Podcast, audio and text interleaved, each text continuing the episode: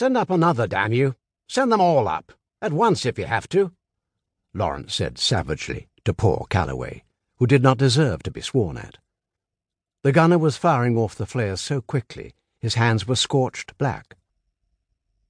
One of the little French dragons darted in again, slashing at Temeraire's side, and five men fell screaming as a piece of the makeshift carrying harness unravelled. They vanished at once beyond the lantern light and were swallowed up in the dark.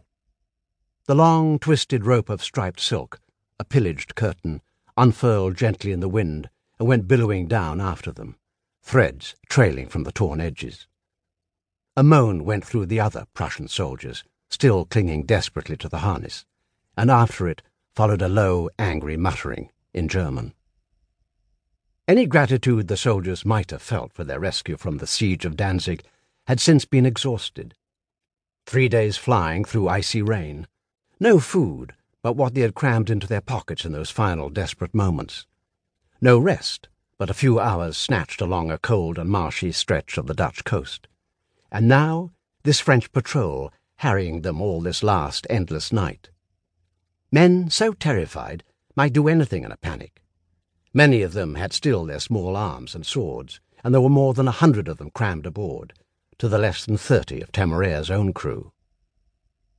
Laurence swept the sky again with his glass, straining for a glimpse of wings, an answering signal. They were in sight of shore. The night was clear, through his glass he saw the gleam of lights dotting the small harbours all along the Scottish coast, and below heard the steadily increasing roar of the surf. Their flares ought to have been plain to see all the way to Edinburgh. Yet no reinforcements had come. Not a single courier beast even to investigate.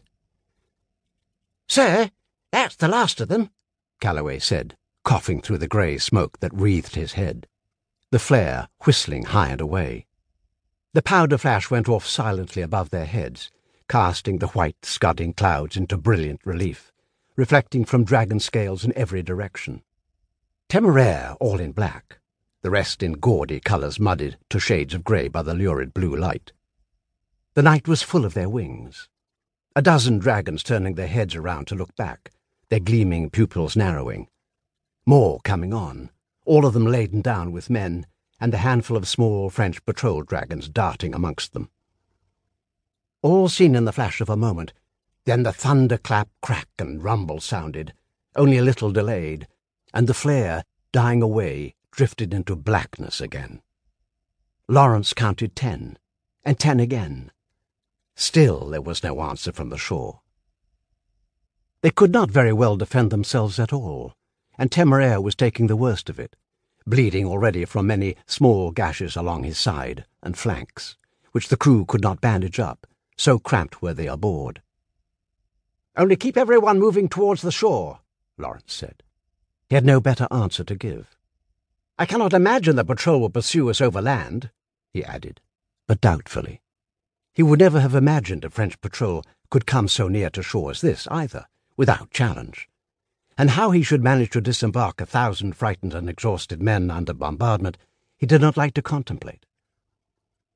I am trying, only they will keep stopping to fight, Temeraire said wearily, and turned back to his work.